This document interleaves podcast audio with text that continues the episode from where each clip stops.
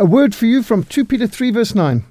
The Lord is not slack concerning his promise, as some count slackness, but is long suffering toward us, not willing that any should perish, but that all should come to repentance. Why does God not stop all the suffering in the world? Some people say that uh, it is a sign that God is not all powerful or He's not all good. But actually, the fact is that people often suffer because of sin.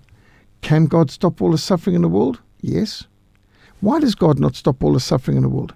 Because God is patient. He doesn't want any to, to perish. He wants all to come to repentance. And so the Bible tells us the day will come when God will bring all human suffering to an end. And God will wipe away every tear from their eyes. There will be no more death, nor sorrow, nor crying. There will be no more pain, for the former things have passed away. Revelation 21, verse 4. So why does God not do that immediately? Well, to end all the suffering in the world, God would have to remove all the people from the world. He would have to end free choice and independent thought and actions because human sinfulness is the cause for suffering in the world. Pride, greed, lust, envy, hatred, selfishness, these are what cause the grief and suffering in the world. We need to ask what is God's purpose for mankind? We know that God cares. The scripture tells us how God's heart was grieved at the sinfulness of mankind in Genesis 6 how God is long suffering in Numbers 14, verse 18.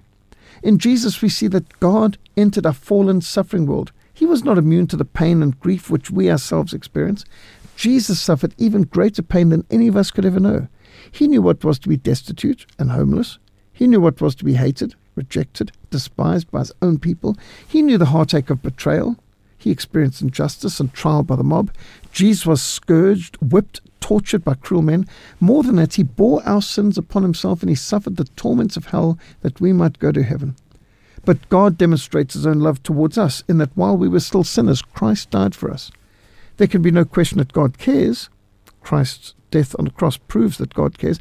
But what possible purpose could be served by our following in his footsteps of suffering? For to this you were called because Christ also suffered for us, leaving us an example that you should follow in his footsteps. 1 Peter 2:21. Suffering is directly linked to character building. Mankind's suffering is not an accident of God.